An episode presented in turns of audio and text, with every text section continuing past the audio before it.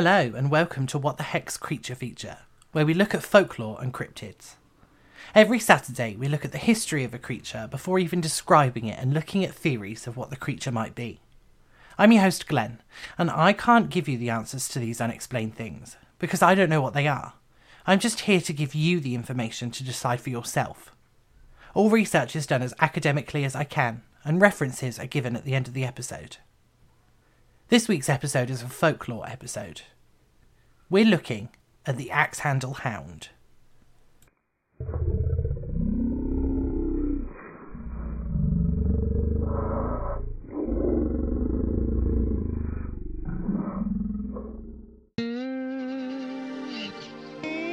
In the lumber camps of Minnesota and Wisconsin, stories were rampant of a hound that would stalk the areas looking for mischief.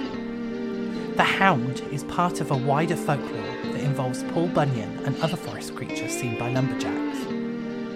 The folklore itself is known as the fearsome critters folklore. There isn't much information for this, so there isn't even really a history to the axe handle hound. What we do know about the axe handle hound is that it's a nocturnal creature. It wanders around logging camps at night, eating the axe handles it finds. The creature first appeared in Yarns of the Big Woods by Art Childs in 1922. Yarns were published in different newspapers in the US. This article explained what the creature looks like and the kind of behaviour to expect from it. The axe handle hound then appeared in Paul Bunyan and the Blue Ox in 1931, where it was explained that the creature isn't dangerous, but simply seen as an annoyance. It then reappeared in the 1935 Paul Bunyan Natural History, where it was explained further. This book explained that the hound would look for axe or peavey handles specifically. Peaveys are hooks with spikes at the end of them, designed to grab logs from a river. Henry Tryon, author of Fearsome Critters, said that the axe handle hound can make a good pet, but is costly to feed. He told the story of Jim Peters, who had tamed one, but had a wooden leg made from an axe handle. The only way Jim could prevent the hound from eating the leg was by wearing it to bed. Jim ended up getting rid of his hound by feeding it handles made of red oak, which the hound is said to dislike. In Minnesota, a canoe access campground can be found called Axe Handle Hound, supposedly named after the hound. The campground can be found on the Little Fork River near Linden Grove in the Voyageurs National Park. That's all the history I can find on the Axe Handle Hound. Let's talk about how it looks.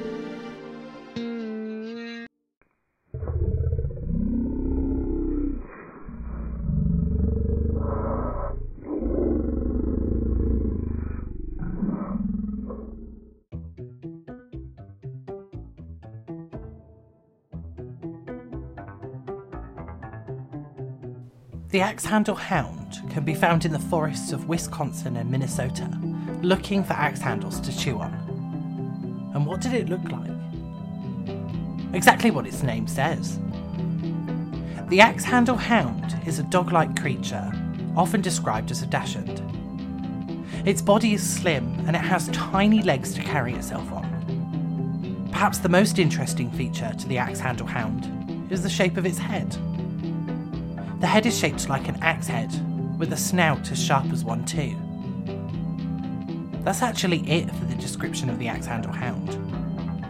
It's exactly what it says it is. But is it real?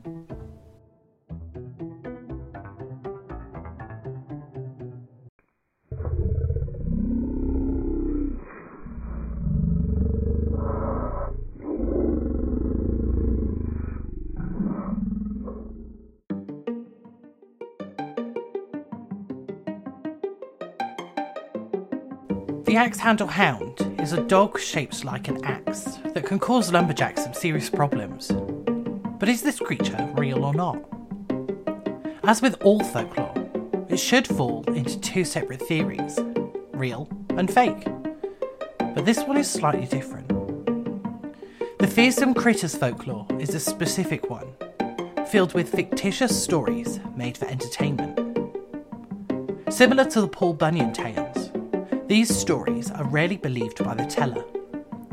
In addition, most listeners don't believe them either. They're meant for entertainment. The truth of the axe handle hound is most likely that the stories were made up during the evenings in logging camps so the lumberjacks could entertain each other. These stories would obviously evolve within the camps, they weren't like some of the stories told by lumberjacks and weren't told to instill fear into each other. The axe handle hound specifically shares similarities to gremlins, mischievous creatures that cause trouble for people. As such, they became a scapegoat when axes got broken or went missing. They also became gentle reminders to take care of equipment and bring them inside during the night. So there you have it the axe handle hound. One day, I might go through some more of the fearsome critter folklore so we can learn about more of the creatures people talked about in logging camps and the like. I'm sure that would be fun. The information from this week's creature came from the Academic Dictionaries and Encyclopedias site, the Myth and Folklore Wiki, and bestiary.us. References and links are posted on social media if you want to take a look. The link tree is available in the episode description, so you can go to your preferred social media or listen on your preferred platform. Patreon is still unchanged, with a £3 tier if you want to support me, but I have nothing to put on there yet. Suggestions, personal stories, and corrections can be sent through the email in the episode description too. Next week's episode releases on Wednesday, and the next creature feature releases next Saturday, so hold on until then.